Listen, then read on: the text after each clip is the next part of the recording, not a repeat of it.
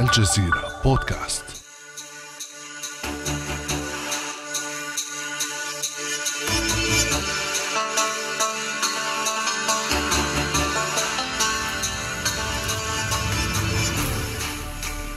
لم يكن يتصور أحد أن شاه إيران محمد رضا بهلوي الشاه شاه إمبراطور النفط وشمس الآريين سيسدل الستار على حكمه وحكم سلالته في مطلع العام ألف وتسعمائة وتسعة وسبعين.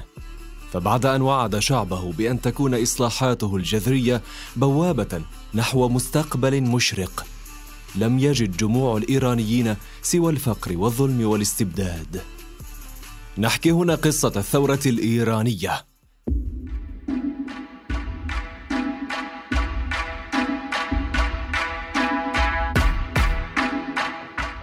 أهلا بكم في هذه الحلقة من بودكاست لحظة من الجزيرة. أنا فريد، وهذه الحلقة بعنوان الثورة الإيرانية.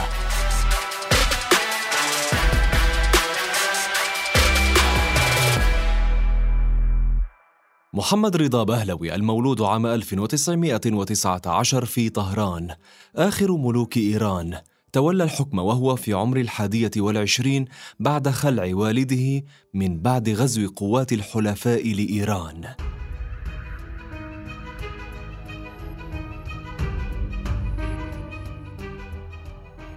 كانت بدايات حكم الشاه الشاب واعدة بعهد جديد ومختلف، فقد تعهد بأن يصلح ما أفسده أبوه بطغيانه وتسلطه، وأن يعيد الحقوق إلى أصحابها، وأن لا يتدخل في الشؤون الحكومية.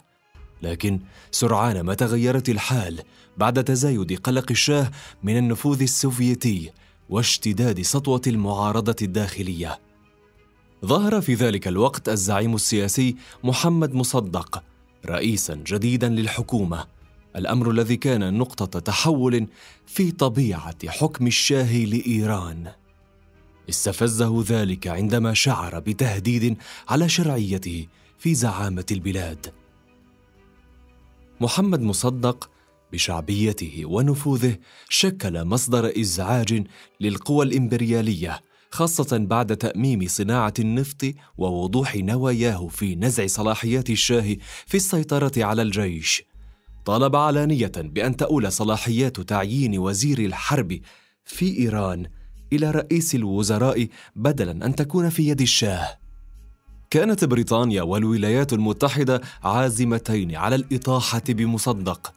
في الثالث عشر من أغسطس وقع الشاه على مرسوم ملكي يقضي بإقالة مصدق، وآخر بتعيين الجنرال فضل الله زاهدي مكانه. وبعد أيام من الفوضى والمظاهرات تعثر الانقلاب، وغادر الشاه وزوجته إيران إلى بغداد في السادس عشر من أغسطس، ومنها إلى روما. وشرعت الاستخبارات الأمريكية بالترتيب لانقلاب جديد على مصدق. في التاسع عشر من أغسطس نشرت العديد من الصحف الإيرانية مرسومي الشاه، وبحركة مدبرة من جهات متعاونة مع السي آي إيه عادت إلى الشوارع جموع تنادي بعودته. ومع تدخل قوات موالية لزاهدي والشاه من الجيش والشرطة، تم إعلان إسقاط مصدق في ذلك اليوم. لم يكن مصدق محاطاً سوى بعدد قليل من الضباط والجنود الموالين له، لا سيما وأنه قد تم اعتقال رئيس الأركان الجنرال رياحي. فتقدم الانقلابيون نحو منزل مصدق، وبعد ساعتين من القتال تم اقتحام البيت.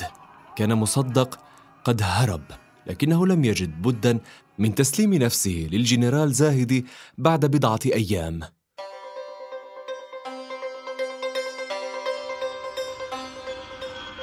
عاد الشاه من روما على وقع تلك الأخبار، وبدأت صفحة جديدة في تاريخ إيران الحديث. كان على الشاه أن يعمل سريعاً لاستعادة السيطرة على أركان حكمه الثلاثة: الجيش والمؤسسات البيروقراطية والديوان. وقد سنحت له بالفعل فرصة الهيمنة على مفاصل الدولة كافة، مستغلاً الدعم الكامل والشرعية الدولية من المعسكر الغربي خلال الحرب الباردة، ليصبح الشاه شرطي الولايات المتحدة الأمريكية في منطقة الخليج العربي. في عهد الشاه محمد رضا بهلوي أصبحت إيران رابع أكبر منتج للنفط في العالم. إيرادات البلاد من النفط ارتفعت من أربعة وثلاثين مليون دولار في منتصف الخمسينات إلى عشرين مليار دولار في عام ستة وسبعين، وذلك مع ارتفاع أسعار النفط عالمياً في بداية السبعينات. مكنت زيادات واردات إيران النفطية الشاه من ترسيخ نفوذه داخلياً وخارجياً، لكن الخوف مما حدث في الماضي القريب ظل يلاحقه، فذكرى محمد مصدق لم تزل حاضرة في أذهان الإيرانيين وحكومات الغرب على حد سواء. ولضمان عدم تكرار ما حدث لجأ الشاه إلى تحويل إيران إلى دولة بوليسية بامتياز.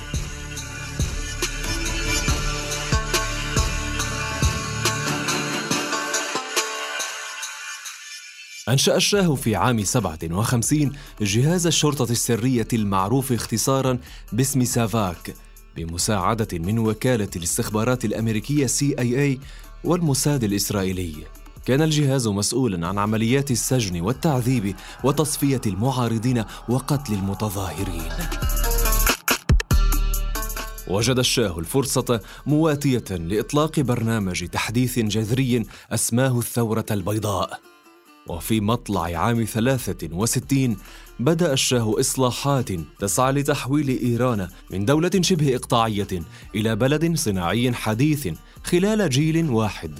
حاول الشاه من خلال هذا البرنامج تثبيت ركائز حكمه المتقلقلة، كما توضح الخبيرة في الشأن الإيراني والباحثة في مركز الجزيرة للدراسات الدكتورة فاطمة صمادي. الثورة البيضاء فهي يعني في ظاهرها كانت سلسلة من الإصلاحات التي قصد منها تحويل إيران إلى قوة اقتصادية وصناعية، وأيضا التركيز على استطلاح الأراضي وإعادة توزيع الأراضي بحيث أنه مجموع كبير من المزارعين يستفيدوا من ذلك، وبالموازاة أنه شق الطرق والكثير من المشاريع الإصلاحية. تغيرات جوهرية مست ثقافة المجتمع الإيراني المحافظ، مثل قانون حماية الأسرة والذي قيد حق الرجل في الطلاق والحصول على حضانة الأطفال ومنع تعدد الزوجات. الإصلاحات كذلك رفعت سن الزواج القانوني للإناث، وحاولت منع ارتداء النقاب في المؤسسات العامة. وفي شقها الاجتماعي منع منع حق التصويت للمرأة، وهي حظيت في بداية طرحها بدعم دعم شعبي واضح، لكن هذه الطرح المبشر على الصعيد العملي لم يكن كذلك، لأنه في حقيقتها في مواضع نقص كبير جدا في المجتمع الإيراني لم تقاربها الثورة البيضاء، وكان تركيزها على بعض الجوانب التي فهم منها أنها تتصادم مع الشريعة الإسلامية، ولذلك جاء رفض رجال الدين في قم بشكل قوي جدا لهذه الثورة. لم تحظ هذه السياسات برضا غالبية الشعب الإيراني. تزامن ذلك مع توسع الإنفاق على الجيش الذي تضاعف اثنتي عشرة مرة بين عامي أربعة وخمسين وسبعة وسبعين، كما تضاعفت أعداد المنخرطين في القوات المسلحة ثلاث مرات. كان حكماً عسكرياً بامتياز يذكر بحكم أبيه.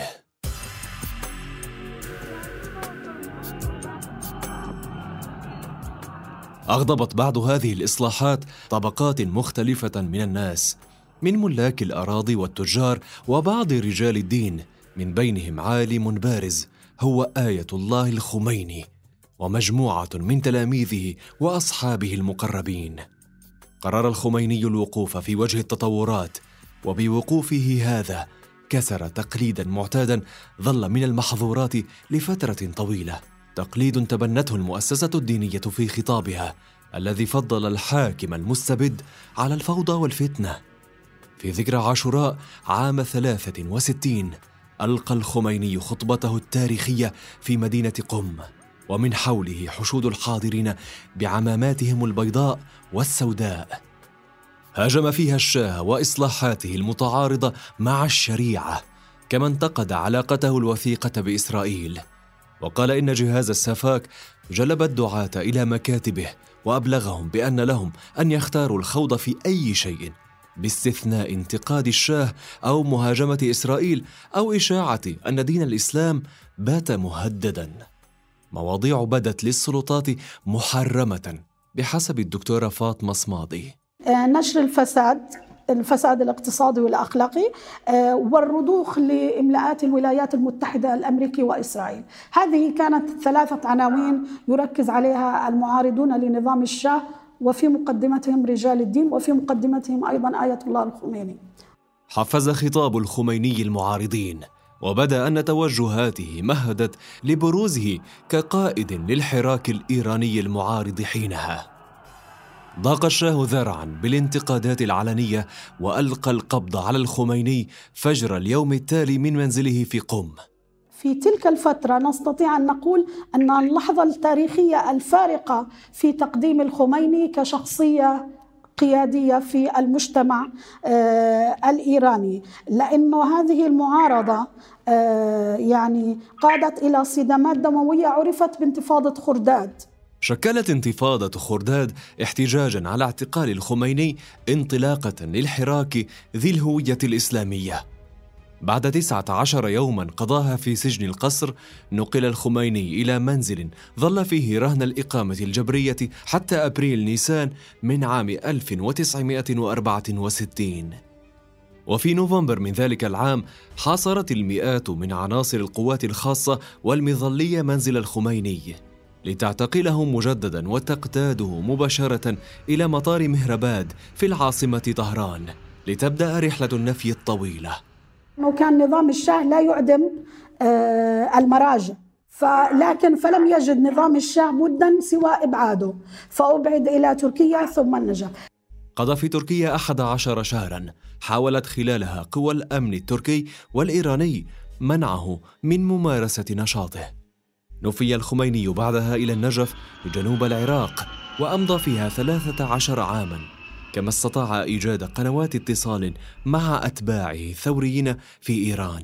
إذا بنرجع للعراق، فترة العراق أيضاً فترة مرحلية مهمة، لأنه الطروحات المتعلقة بالحكومة الإسلامية والدروس التي كان يعطيها الخميني هي والتسجيلات التي كانت تخرج كانت يعني تصل إلى المجتمع الإيراني ويعني يتم توزيعها. في الفترة الأولى من غياب الخميني لمعت شخصية أخرى في الأوساط الأكاديمية والشعبية، مفكر ارتبط اسمه بالثورة الإسلامية التي ستشهدها إيران وتأسيس المناخ الفكري لها، اسمه علي شريعتي. كان شريعتي شاباً إيرانياً متعلماً من الطبقة الوسطى المحافظة، درس اللغة العربية والفارسية في جامعة مشهد، ثم تابع دراسته في جامعة السوربون بباريس، وهناك خالط مفكرين ومناضلين بارزين، ألهمته أفكارهم الثورية فانتقلت إلى كتاباته ومقالاته التي وجدت طريقها إلى بيوت الإيرانيين. كان شريعتي قد عاد إلى إيران عام خمسة وستين، وحظيت محاضراته بشعبية كبيرة، ووزعت أشرطته وكتاباته في كل مكان. تركت أفكار علي شريعتي تأثيراً كبيراً في الشباب الإيراني وفي فهمهم للإسلام.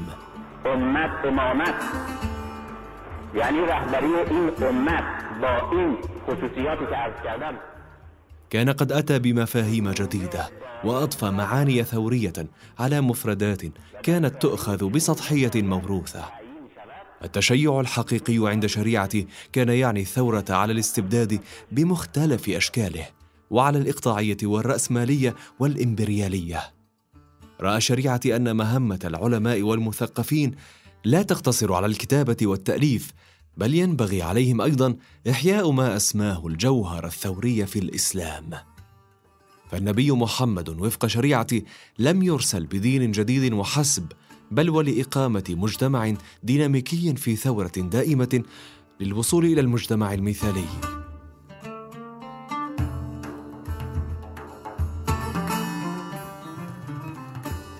اعتقل شريعتي عام اثنين وسبعين لثمانية عشر شهراً.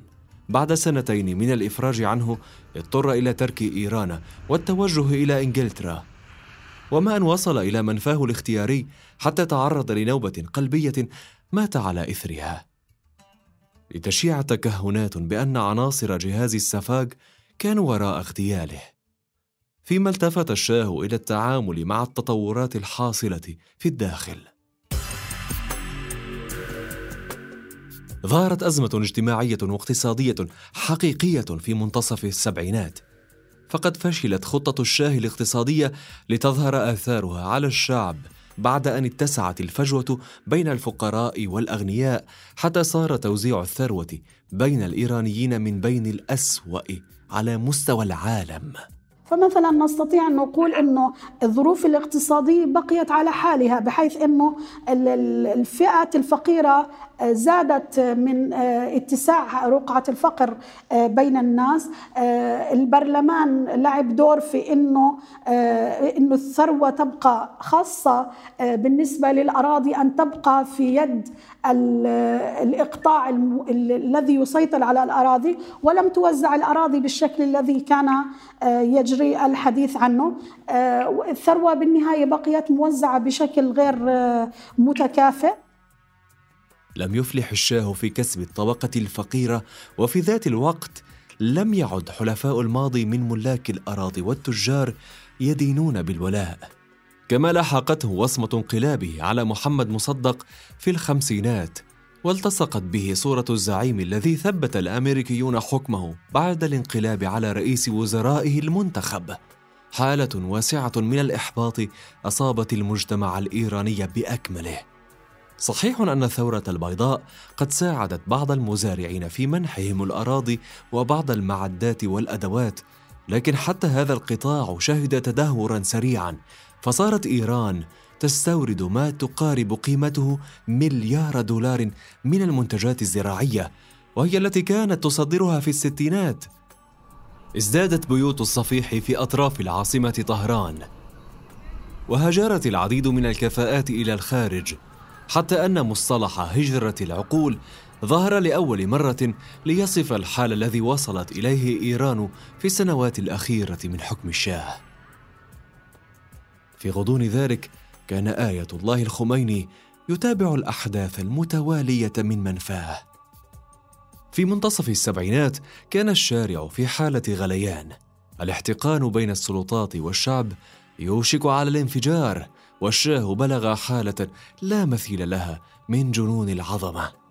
أعلن انتهاء عهد التعددية الحزبية في إيران، بداية دولة الحزب الواحد، حزب الرستخيز أو البعث، وراح يصف نفسه بأنه المرشد الروحي والزعيم العظيم الذي سيقود شعبه نحو الحضارة.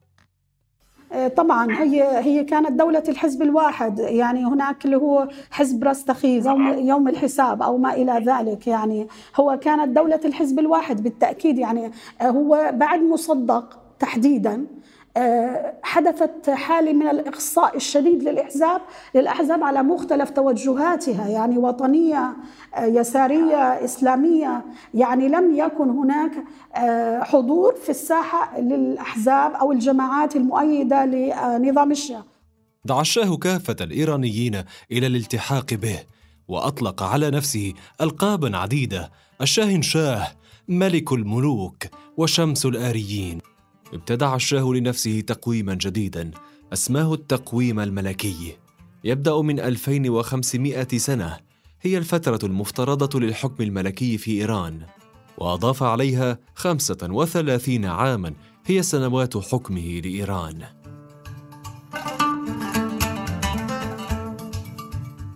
آية الله الخميني ومن منفاه في العراق أعلن أن حزب الشاه مخالف للشريعة، وأنه لن يدمر أصحاب البزارات والمزارعين وحسب، بل سيدمر إيران والإسلام أيضاً.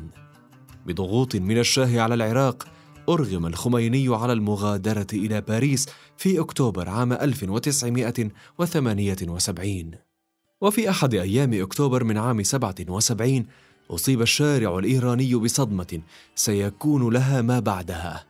غرباء يزورون نجل الخميني في النجف، وبعد يوم واحد يعلن عن وفاته المفاجئة.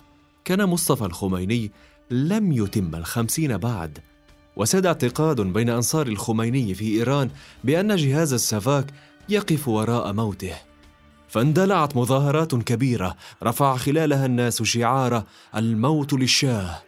كانت تلك هي صحوة إيران كما وصفها الخميني، كانت اختبارا لشعبيته وتأثيره، وكان الشاهنشاه يجلس على فوهة بركان سينفجر في أي لحظة. صدمة أخرى مفاجئة ستشعل النار مجدداً. في مطلع عام ثمانية وسبعين نشرت صحيفة تابعة للحكومة تقريراً يتهم الخميني ورجال الدين ويصفهم بالرجعيين وأنصار الإقطاع والإمبريالية والشيوعية.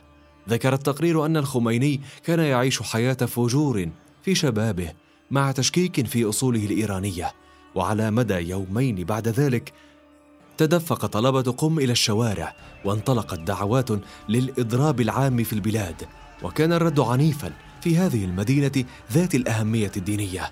كانت تلك المظاهرات والرد العنيف عليها نقطة تحول مفصلية أوضحت حجم تأثير رجال الدين وقدرتهم على تحريك الشارع الإيراني.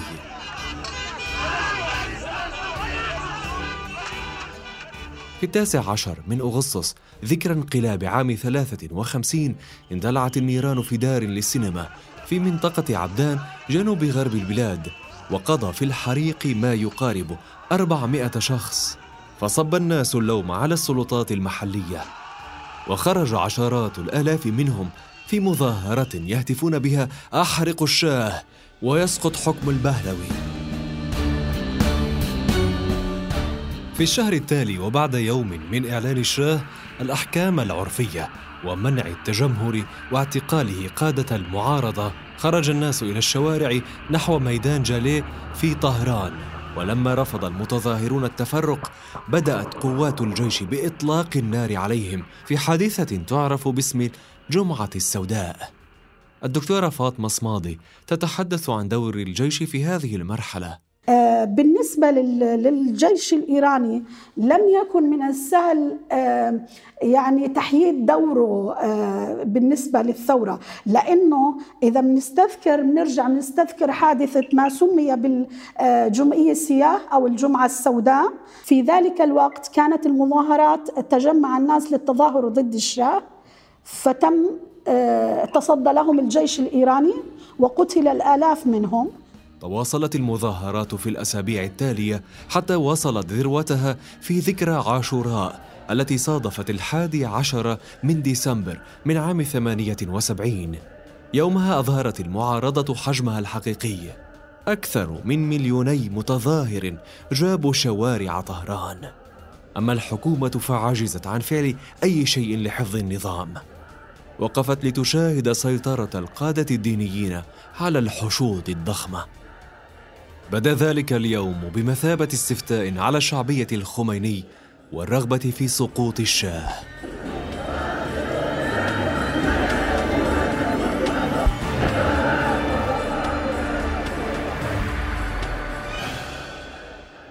في يوم الثلاثاء السادس عشر من يناير عام ألف وتسعمائة وتسعة وسبعين نزل الشاه محمد رضا بهلوي عن عرش الطاووس مدركاً أنه لن يعود إليه. حالة من الفرح والنشوة سادت شوارع إيران ابتهاجاً بمغادراته واستبشاراً بانتهاء حقبة ملكية دامت قروناً عديدة. نزلت جموع الإيرانيين إلى الشوارع يهدفون غادر الشاه إلى غير رجعة.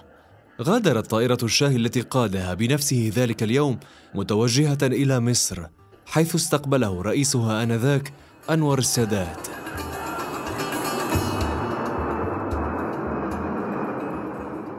بعد أسبوعين على مغادرة الشاه في الأول من فبراير من عام تسعة وسبعين طائرة فرنسية تهبط على أرض إيران حاملة الخميني من منفاه، وكان في استقباله حشد من الناس قدر بأكثر من ثلاثة ملايين، حشد لم يرى له العالم مثيلا على شاشات التلفاز حتى ذلك الحين. نزل من طائرته ونقل إلى حيث تنتظره الحشود ليحييهم. لحظة تاريخية في تاريخ البلاد.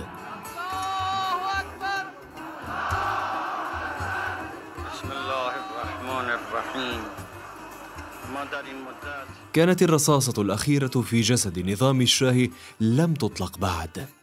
في ذلك الشهر هاجمت مجموعات من الثوريين مواقع الحرس الملكي في القاعدة الجوية الرئيسية قرب ميدان جاليه في طهران، ولم يتصدى أحد لهم بأوامر من قادة الجيش أنفسهم، القادة الذين أذعنوا للأمر الواقع وأعلنوا وقوفهم على الحياد. بعد ظهر الحادي عشر من فبراير أعلن راديو طهران البيان التاريخي للثورة. هنا صوت إيران، هنا صوت إيران الحقيقي، هنا صوت الثورة الإسلامية.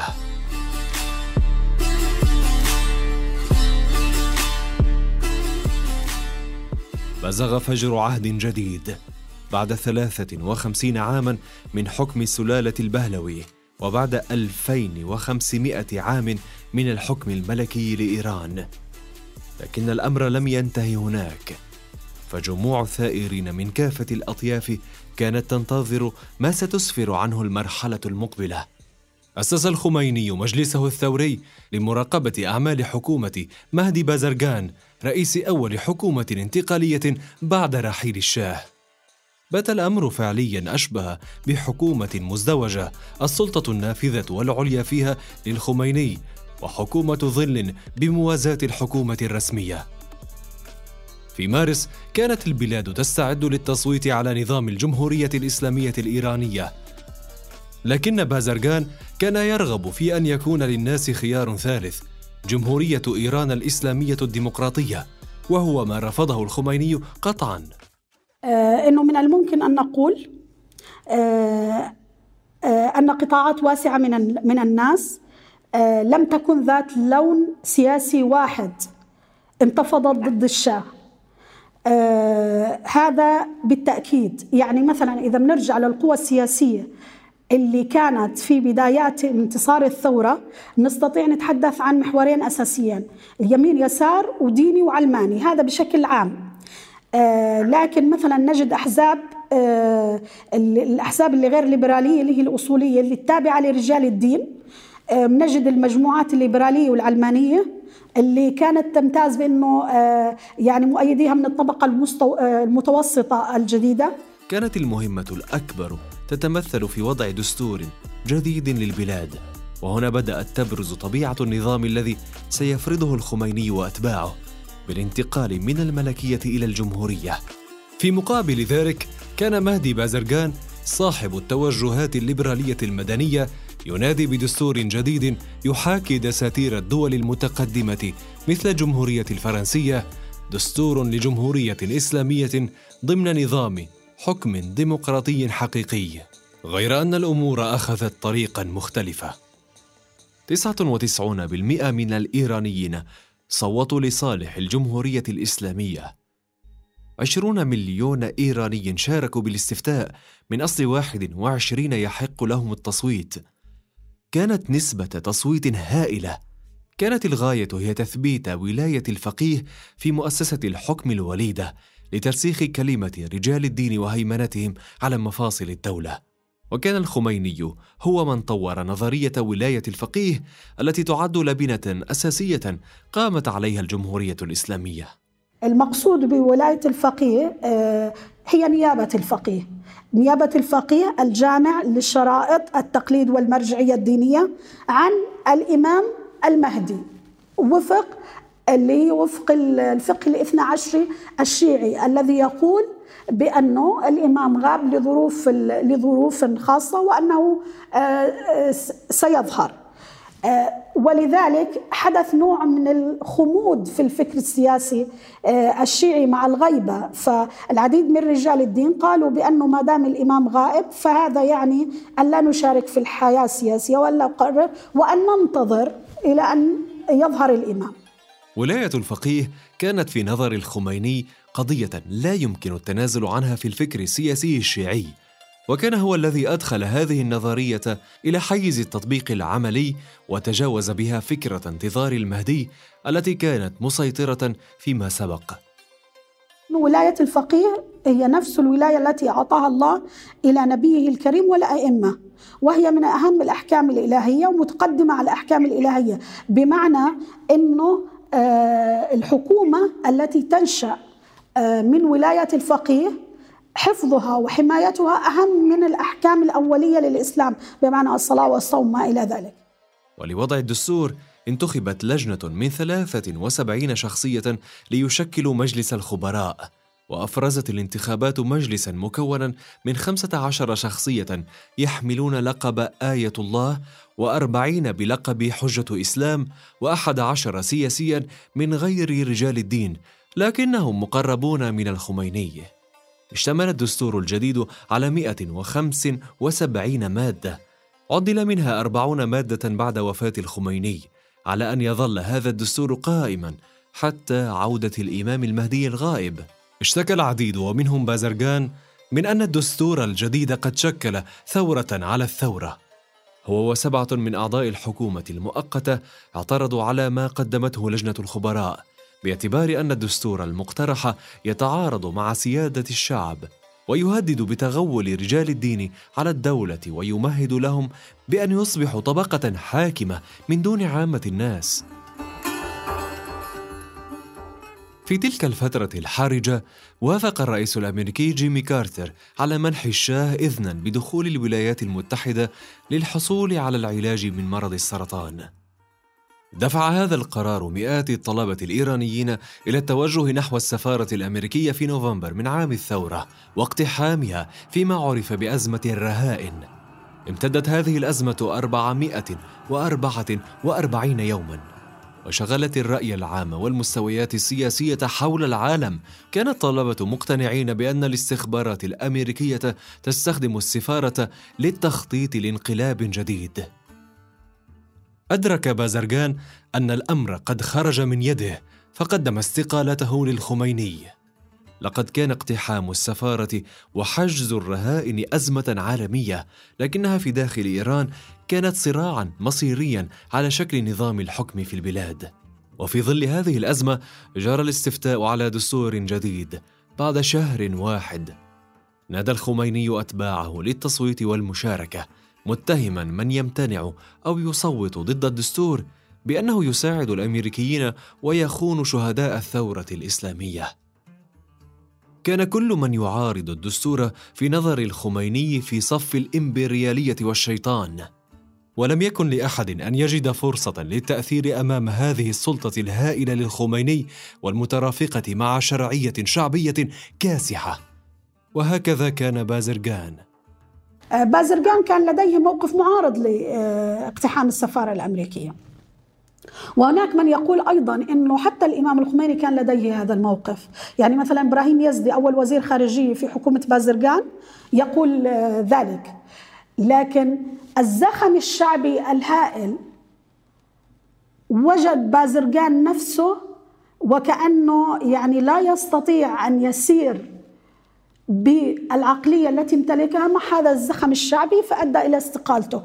هكذا قامت الجمهورية الإسلامية الإيرانية وترسخ معها حكم المرشد الأعلى قائد الثورة الإسلامية والولي الفقيه حتى يومنا هذا.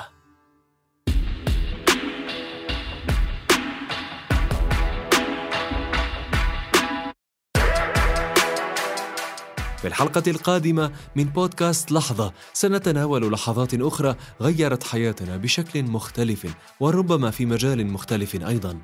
انتظرونا الأسبوع المقبل لتتعرفوا على اللحظة القادمة، ولا تنسوا زيارة موقعنا على الإنترنت بودكاست دوت الجزيرة دوت نت ومشاركة هذه الحلقة مع أصدقائكم. كان معكم في هذه الحلقة فريد، إلى اللقاء.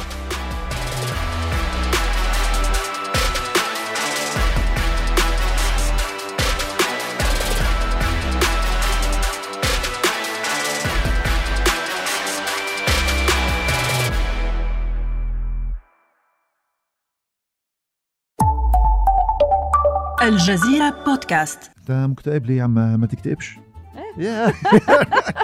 فعلا لأنه هون لازم ننتبه أنه الأمراض النفسية مثل مثل الأمراض الجسدية. يبدو أنه في حالة سيطرة جامدة من نوستالجيا الثمانينات على الثقافة الشعبية. كنا أولاد نلعب بوكيمون. أحلم دوما أن أكون الأفضل بين الجميع. اليوم عم نحضر فيلم. كنا اولاد نلعب ليجو، اليوم نحضر الليجو فيلم. خلينا نقول مثلا انا مقتنع ان في بلد بحالها تحت البلد واثار وكنوز وعايز الاقيها، ازاي اعثر على الدفائر؟ بالاخر بالاخر خلي الطابق مستور. انا هبه قصوعه وانا نبيل النشار. استنونا كل يوم خميس بدايه من الثلاثين من سبتمبر بحلقه جديده من بودكاست من, من الاخر.